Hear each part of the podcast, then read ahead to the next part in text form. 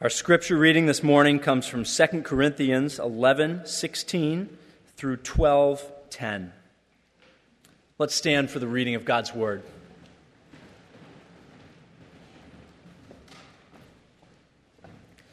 I repeat, let no one think me foolish, but even if you do, accept me as a fool, so that I too may boast a little.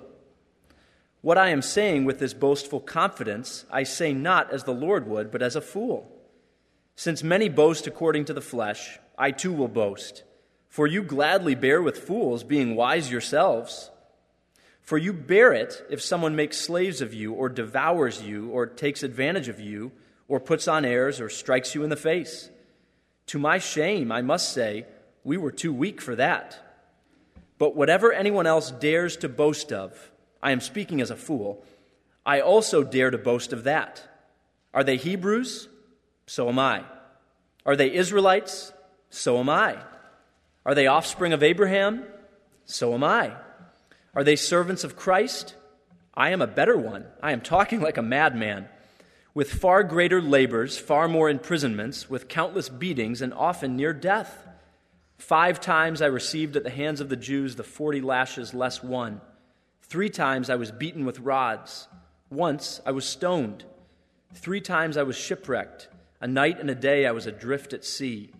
On frequent journeys, in danger from rivers, danger from robbers, danger from my own people, danger from Gentiles, danger in the city, danger in the wilderness, danger at sea, danger from false brothers, in toil and hardship, through many a sleepless night, in hunger and thirst, often without food, in cold and exposure.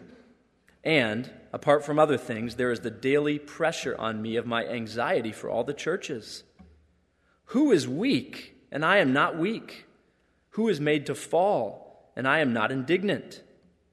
If I must boast, I will boast of the things that show my weakness. The God and Father of the Lord Jesus, he who is blessed forever, knows that I am not lying. At Damascus, the governor under King Aretas was guarding the city of Damascus in order to seize me. But I was let down in a basket through a window in the wall and escaped his hands. I must go on boasting. Though there is nothing to be gained by it, I will go on to visions and revelations of the Lord. I know a man in Christ who 14 years ago was caught up to the third heaven. Whether in the body or out of the body, I do not know. God knows. And I know that this man was caught up into paradise whether in the body or out of the body, I do not know. God knows. And he heard things that cannot be told, which man may not utter. On behalf of this man, I will boast, but on my own behalf, I will not boast except of my weaknesses. Though, if I should wish to boast, I would not be a fool, for I would be speaking the truth. But I refrain from it, so that no one may think more of me than he sees in me or hears from me. So, to keep me from becoming conceited, because of the surpassing greatness of the revelations, a thorn was given to me in the flesh, a messenger of Satan to harass me, to keep me from becoming conceited. Three times I pleaded with the Lord about this, that it should leave me. But he said to me, My grace is sufficient for you, for my power is made perfect in weakness. Therefore, I will boast all the more gladly of my weaknesses so that the power of Christ may rest upon me. For the sake of Christ, then, I am content with weaknesses, insults, hardships, persecutions, and calamities. For when I am weak, then I am strong. This is God's word. Please be seated.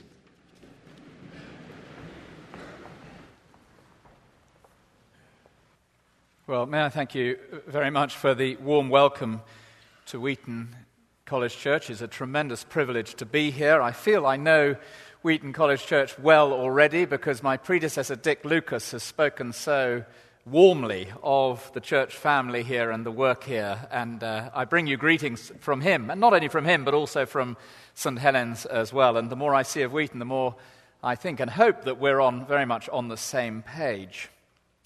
I must uh, also confess that uh, I'm enormously grateful to you for conferring on me a doctorate overnight.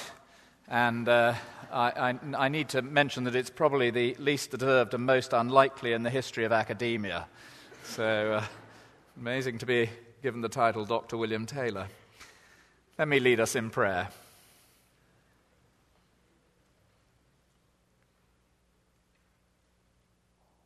Our gracious Father in heaven, we praise you that the unfolding of your word gives light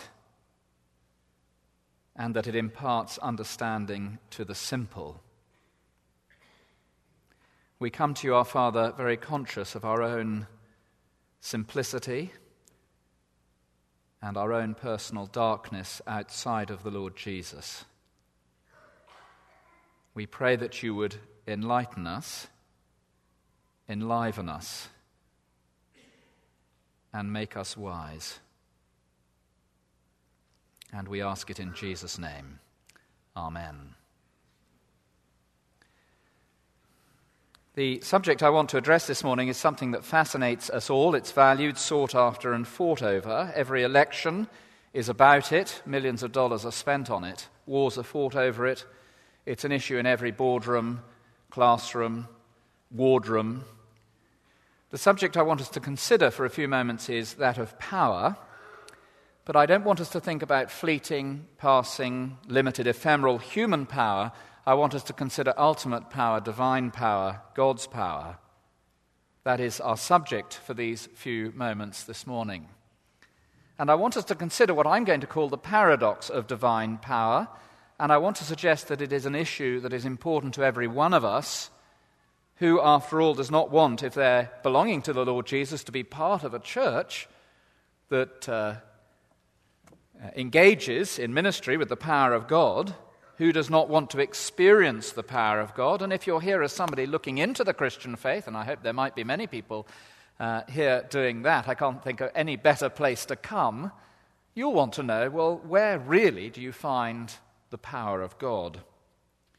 And the point that we're going to be looking at this morning is that God God's mighty power rests on, is experienced in, and demonstrated through the context of abject human weakness and frailty. This is the extraordinary economy, if you like, of divine power.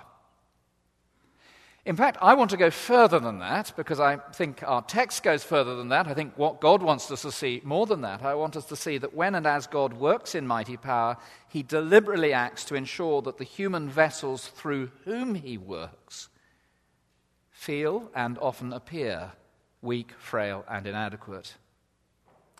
And let me say my aim up front, I think it's always helpful. I think it's Paul's aim, actually, in this reading, in this letter, his aim and my aim, therefore, is that we boast in and are content with the power of God. Now, this is a point that we find. Uh, it is actually, I have to say, a primary school one. I don't know if you have primary school one, key stage one, kind of nursery school lesson. And so I feel slightly shy bringing it to Wheaton College Church, but actually, in today's age where there is such misunderstanding about power and authentic power, it is a very important reminder to us. We find it in our passage, in the key verses at the end of the passage, which really are the key verses of our study. Verse 9 of chapter 12. Please turn there, 2 Corinthians 12, verse 9. My grace is sufficient for you, for my power is made perfect in weakness. It's there. And then in the next statement, in Therefore, I will boast all the more gladly of my weakness, so that the power of Christ may rest upon me. And then in the final verse, the final sentence, for when I am weak, then I am strong. Now, actually, when you pause and think about it biblically, you find this everywhere. Think of Samson. What a picture of frailty. What power.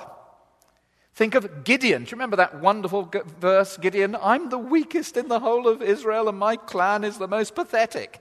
And yet, what power?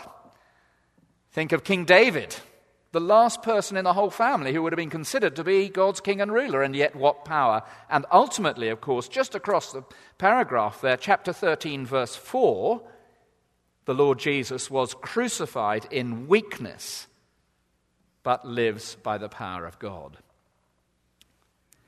So here is our, our key issue the paradox of divine power. And I want us to see that when God works in power, he deliberately operates to ensure that we feel and often appear weak. And it's not only in our key verses. Turn back to chapter 1, verse 8 and 9, if you would. Chapter 1, verse 8 and 9. If you flick back to it, you'll see Paul is explaining why he had to change his travel plans. And he says in verse 8, We don't want you to be ignorant of the affliction we suffered. We were so utterly beyond, burdened beyond our strength, we despaired of life itself. Indeed, we felt we'd received the sentence of death. We thought we were going to die.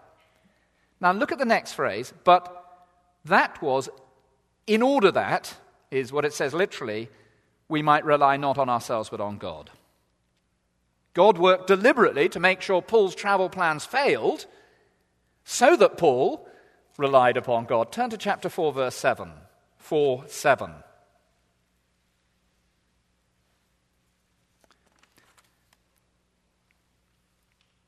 We have this treasure in jars of clay in order that it might be seen that the surpassing power belongs to God and not to us. Now, Paul is talking about here about the treasure of the gospel of God and what a treasure it is. If you turn to trust in Jesus Christ, and there may be some here this morning who don't yet trust in Jesus, through Jesus' death on the cross, as you trust Jesus, God will declare you forgiven, just as you trust Jesus, and God will enter into your life by the power of His Holy Spirit in an unseen way, and He will bring you alive spiritually. What power in the gospel?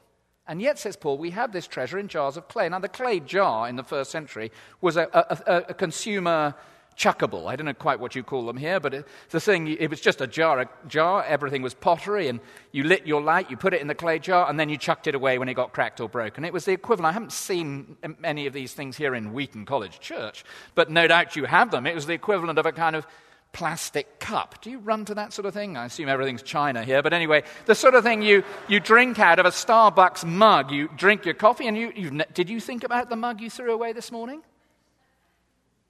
Now, says Paul, God has put the treasure of the gospel into human vessels that are just plastic cups like you and me.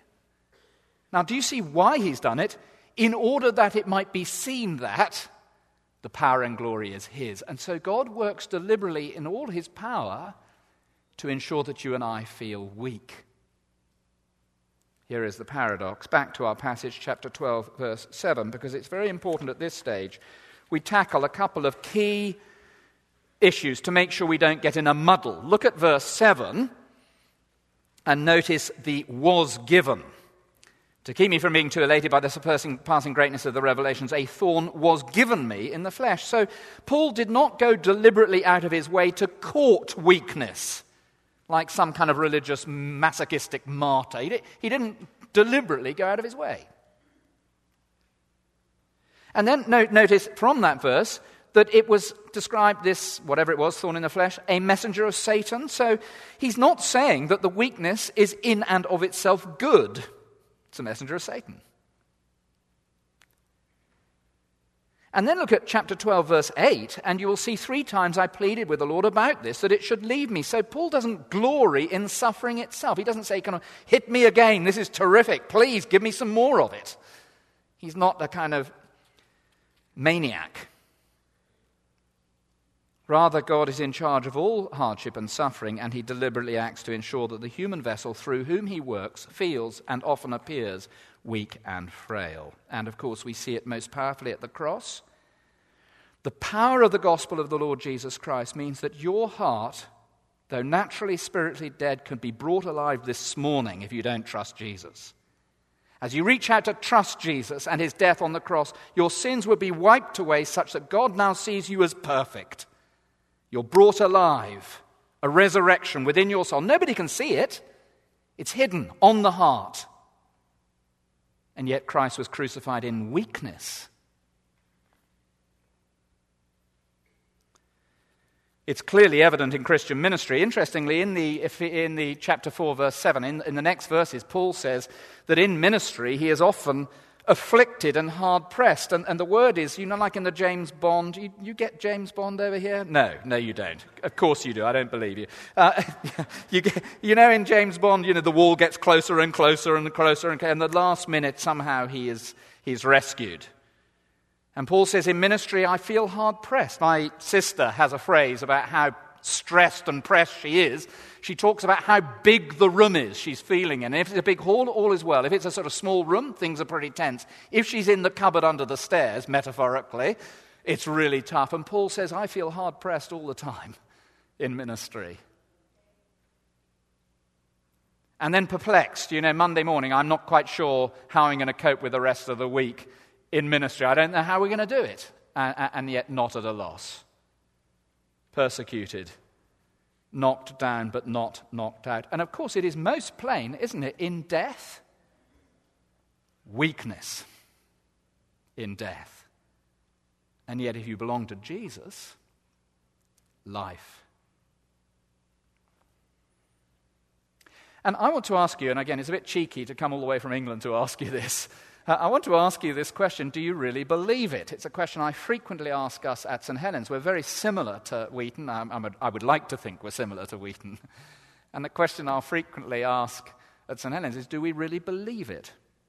Or are we Corinthian? Because in worldly Corinth, style, not substance, was the order of the day. Corinth was a celebrity culture. Corinth was well, they glorified worldly wisdom and human power, and they took great pride in, pers- in human rhetoric. It was plagued, Corinth, by worldly Christian teachers, teachers who are described as false apostles, super apostles. And the super apostles boasted about each other and their qualifications, and no doubt their doctorates, whether real or fake. they boasted in their human power, their rhetorical skill, I've planted this many churches. I've got an online following of so many thousand. I lead a church of X number. I, I, speak for the Y generation or whatever it happens to be. You've heard it all before. Style, not substance, was the order of the day. And because Paul appeared so weak and frail, frequently had to change his travel plans, was not actually a gifted orator. Look at 11:6. I am an, an, I am unskilled in speaking. Some uh, uh, um, think, well, he's not really spiritual. He doesn't appear all glitzy. And Paul is wanting them to, the Corinthians to understand that with the gospel, that is an unseen message that does an un, initially unseen work in the heart of the believer. You can't see it on the face. It's not the glamour and glitz, it's the reality of the truth of the word. And the Corinthian church have become altogether worldly in the way they judge things. A, a, a friend of mine actually did, did, uh, has got a PhD in history, and his was in ancient Greek culture. And uh, um, we were looking at this passage together, and he said to me that um, in the fifth century in Greece, oratory, powerful speaking, was very much the order of the day. And in the first century, they had a kind of retro movement where they were trying to get back to the f- fifth century in, in, Greek culture. And uh, he told me about some guy who used to pack the auditoria, he used to pack the, the, the, the, the um, uh, theatres and what have you. And this was his name. You can just picture him being introduced. You know, this morning our speaker is, here's his name Lucius Vibullius Hipparchus Tiberius Claudius Atticus Herodes. And then the fanfare, and up he comes to the front. And it's not hard there, is it hard to see, therefore, why the Corinthian church that has drifted from the weakness and what appears to be the folly of the cross, which is an unseen thing, want their speakers and their churches to be altogether worldly. How contemporary. The more we learn of the first century Corinth, the more from Paul's letter it closely resembles 21st century Western culture. Now, I can't speak for American culture, I can tell you a thing or two about England. We live in the age of image awareness, of public relations departments, and market driven mass media. Do you live in that kind of age over here? We think it came from you, actually, but we won't go into details on that. I don't know if you have this here, but in, in England, uh, sort of secular comedians can pack vast stadia with tens of thousands of people night after night after night to amuse and entertain them. And our political culture is largely policy light, marketing heavy. What will a worldly church look for in 21st century Corinthian London? Comedians, entertainers, ministries that seem to be powerful on the face of it.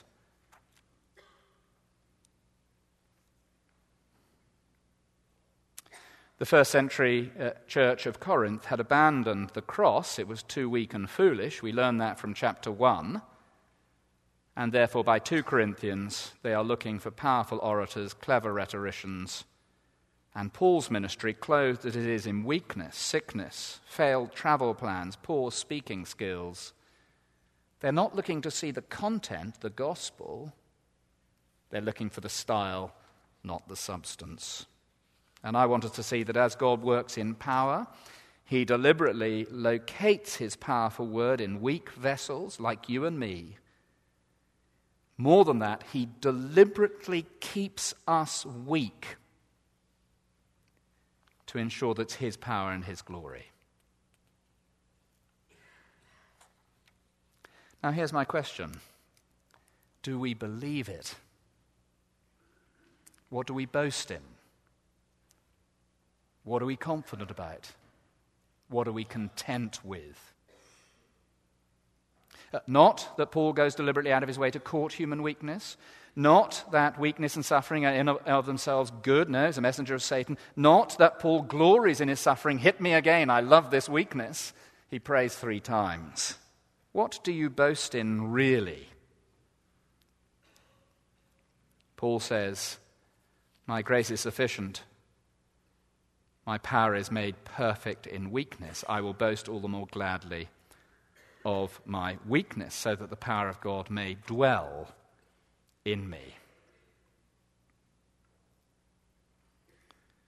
So, Paul, in this famous speech of his, goes out of his way in the fool's speech to speak of his weakness. Now, we need to understand the sort of double way in which he's speaking. They've made him out to be a fool, he's not a clever speaker. And so says Paul, Well, you think I'm a fool? Okay, let me boast like a fool would boast. I, I, I shouldn't really do it because you shouldn't boast like this because God's power is not made perfect like this. But allow me, if I'm going to get a hearing amongst you, you first century worldly Corinthians, I have to boast. So I'm going to boast, but let me be sure that you know that I'm boasting as a fool. Look at verse 16 of chapter 11. Follow with me, would you? 11, 16. I repeat, let no one think me foolish, but even if you do think me foolish, accept, accept, me as a fool for a moment, so that I too may boast a little. What I'm saying with this boastful confidence, I say not with the Lord's authority, I, I'm talking as a fool. Since, but since many boast according to the flesh, you Corinthians, I too will boast. For you gladly bear with fools being so wise yourself. You bear it if someone makes a slave of you, devours you, takes advantage of you, puts on airs, strikes you in the faces, face. To my shame, I must say, we, we were too weak for that. And you then get two sections of boasting. One, Paul boasts about his uh, ecstatic experience, that's in chapter 12. And in the other, he boasts about his normal experience of ministry. And in both sections, he cannot bring himself to complete boasting the way he begins. So just look at chapter 12, verse 20, chapter 11, sorry, chapter 11, verse 21. Whatever anyone else dares to boast of, I'm speaking as a fool. I also dare to boast of that. Are they Hebrews? So am I. Are they Israelites? Listen to my qualifications. So am I. Are they offspring of Abraham? So am I. Are they servants of Christ? Well, here's my resume. I'm a better one. And now look, I'm talking like a madman. And you can, you can imagine Paul's followers in the congregation in Corinth saying, Go on, Paul. I don't know how you would say it in, uh, in America, but you know, go for it.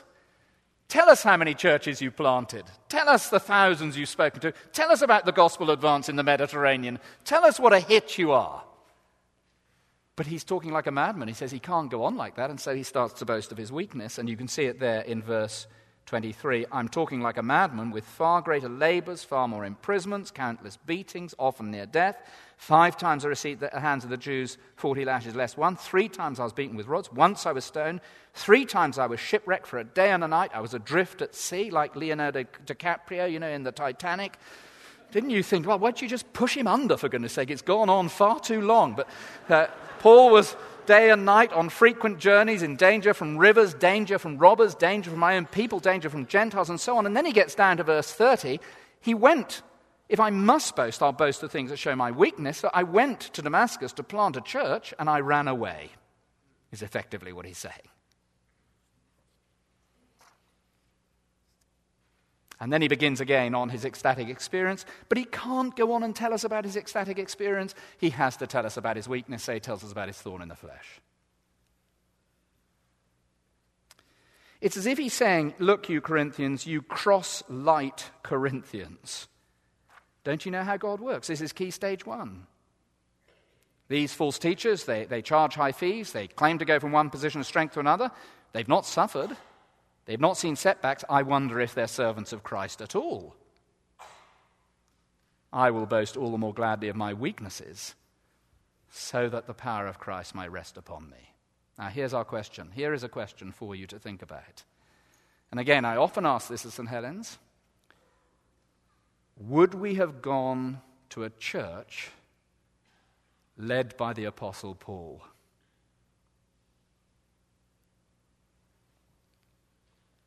He taught the gospel. Suffering and weakness was the norm. The speaker on Sunday wasn't particularly gifted. The numbers were small. The people who came were not the movers and shakers. He tried to start a church. He thought we'd do a congregational plant. It failed. The website wasn't the best in the business. He was opposed by the world, the flesh, and the devil. It was such hard work. He was hard pressed. He was perplexed. Persecution knocked down but not knocked out. Of course, he didn't court it. He didn't say, oh, I'm going to try and set up the worst website I can. Let's see if we can get the choir to sing out of tune this week. Or let's build the most shambolic building we can do we can. He didn't court it, nor did he glory in it. He prayed three times to be taken away from him. But this powerful gospel, which which brings eternity into view for us, which gives us a place in the new creation, if only we will turn to Jesus, that brings our dead spiritual hearts alive and frees us from the bondage of the world, the flesh, and the devil. This powerful gospel begins at the cross and is embodied in plastic cups and plastic cup ministries the paradox of divine power. Wherever God works in divine power, he deliberately acts to make sure that you and I feel weak. There's a ministry magazine that comes out in England that I now consign immediately to the trash bin. Do you call it the trash bin? You do. It's the waste paper basket, I think, eh, where I come from, but that's what we call it, the trash can. I immediately put it in the bin because it's full of kind of glitzy, glamorous people success stories, advance here and advance there, and people in white jackets with shiny teeth. And I, mean, I find it so depressing because that's just not what ministry is like if it's real gospel ministry. How different Paul is, I will boast in weakness. Do we think it is because of our money, our clever strategic thinking, our wonderful communication skills? The oratory of our leaders. How, how silly and how foolish we are.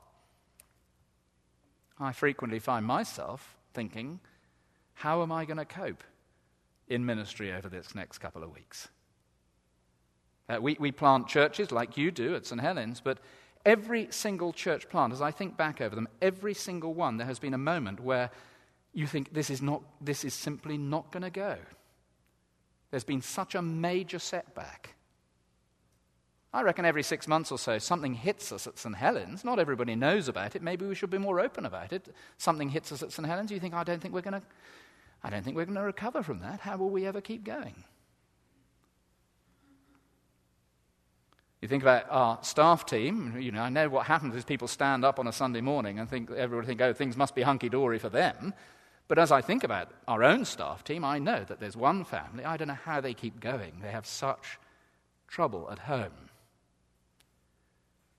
Somebody else, you know, lovely lad, struggling in a particular area, really battling, thank God, with victory at the moment, but really battling. You think, how does he cope with that? Somebody else, grief and sadness, some long standing thorn in the flesh. I think one of the problems in England is that we're so English. You, you, uh, you, probably think that. You think the English are so English. Well, in one sense, I'm glad you do. It'd be rather a pity if we were sort of Irish or something like that. But you know, in the Battle of Waterloo, where the film, you know, where um, the guy, the commanding officer, rides back from the charge, and Wellington says, My goodness, sir, you appear to have lost your leg. And he looks down and he says, Oh, my goodness, I, so I do. And then rides on, as if, you know, nothing had particularly happened. Actually, the real story is that that night, he went, well, he, that immediately he went to the hospital and they had a long discussion as to whether to save the leg or not. Surgeon then amputated it. That night, Wellington went to visit this particular individual, and the, leg was standing propped up in the corner now. And Wellington and the commanding officer then discussed for 40 minutes it, whether it might possibly have been saved after all. And uh, I thought you'd enjoy that particular detail on Mother's Sunday. But um, you know, we're so English, we're so sort of, how are you? I'm absolutely fine. And we're not very good. I, I'm not suggesting that we sort of exalt in victimhood, poor me syndrome. But isn't it easy to give the impression that actually we go from one strength to the next? What do you boast in? It, it, will impact, you see, what kind of ministry you're prepared to engage in. If, if you boast in a worldly way, as the world does, we see it on our telly, don't we? Um, your telly is much the same as ours, pretty ghastly. And if you boast in all the things that, you know, the, the, the world, the pagan world boasts in, well, when you come across the weakness of real Christian ministry, you'll want something more glitzy, glamorous, wise. Would you have gone to church with the Apostle Paul?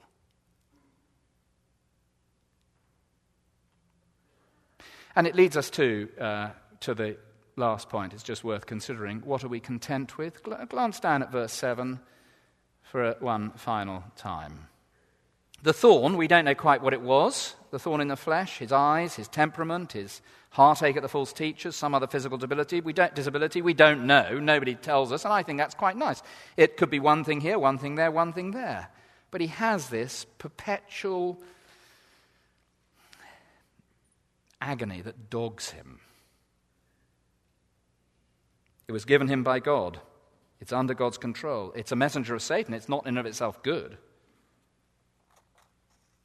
And you'll see there in verse 7 twice to keep me from being too elated, to keep me from, being too elated. Paul is dreading the next fortnight. Paul only just made it into the pulpit this Sunday. Paul is exhausted. Paul is sick, low. Paul is set back by some unforeseen event. Paul, Paul's travel plans have failed. He thought he was going to do this, but actually, it's all fallen to bits.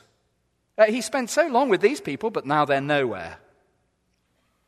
I have at home a heresy shelf um, where I keep books that uh, you know, are so self evidently wrong that uh, they need to be put well out of view. I know there are a few authors here, and uh, let me assure you, as far as I know, none of, you know, none of your books are to be found.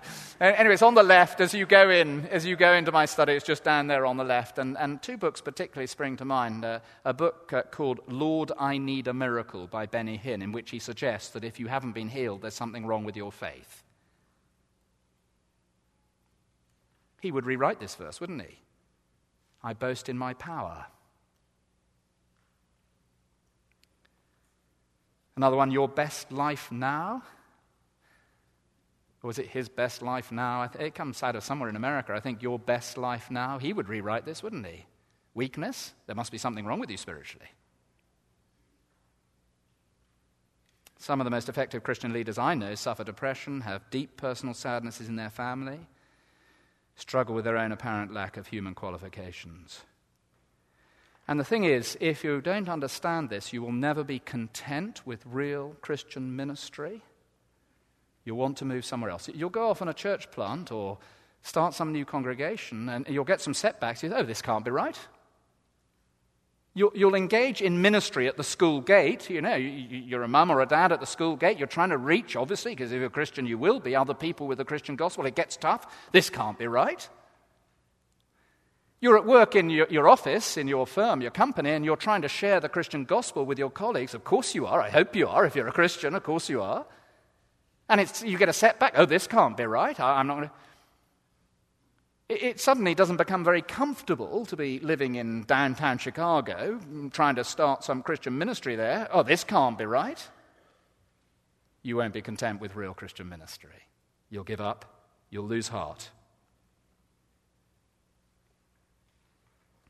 Um, I'm a country boy, and uh, um, my heart is really in the country. I know I'm supposed to love the city. Um, I think you're supposed to love people in Christian ministry, not necessarily where you've been put by God. I don't particularly like London. So I sometimes find myself thinking, oh, it must be all right for those people who leave us to go and live in the Cotswolds. You know, the Cotswolds, sort of soft beige hue of the stone and doves cooing in the dovecot. It's the kind of Wisconsin, I suppose, of. Uh, is it? I, I, was in Wisconsin yesterday. What a beautiful place. And I sometimes think to myself, well, you know, in moments of folly, I think to myself, wouldn't it be so much easier to go off to the Cotswolds? And then I say to myself, no, God deliberately, when He works in power, ensures that those through whom He works will experience frailty and weakness. So, William, if you move to the Cotswolds, you'll probably put rats in the attic or something like that to keep you on your knees. Well, my job is finished. Uh, I think sometimes congregations, not here, um, but uh, sometimes congregations can just get a bit sort of idle. And they think that the preacher's job is to explain the Bible, and then, you know, we all go home and have lunch and, uh, you know, discuss what he was wearing or something. I don't, I don't know what. And, uh, but really, actually, our job begins. So your work begins now. I mean, I hope you've been working as we've been going on, but now the congregational work, we begin seriously to talk this through. What impact is this going to have on college church? This particular piece of truth. And I know you study these things in your small groups in the week. Wonderful. Here are two questions Would you have gone to church led by the Apostle Paul? Why don't you ask each other over coffee? W- would you have gone to a church led by the Apostle Paul, do you think? And if the answer is, well, no, I, I don't think, I'm, I'm a bit, would be a bit nervous going to one of those kind of churches. It all looks a bit tough and difficult and too many setbacks, uh, then you say, and, and, and why, why do you think that might be? And the second question would you have been prepared to stick long term in this ministry led by the Apostle Paul? Or, or would you have looked for what I think people call an out? Something more comfortable? Let's pray together.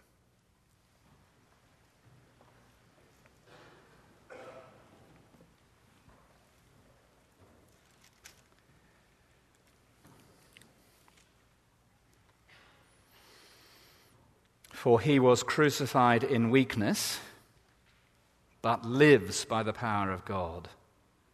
We also are weak in him. We praise you, our Father, for the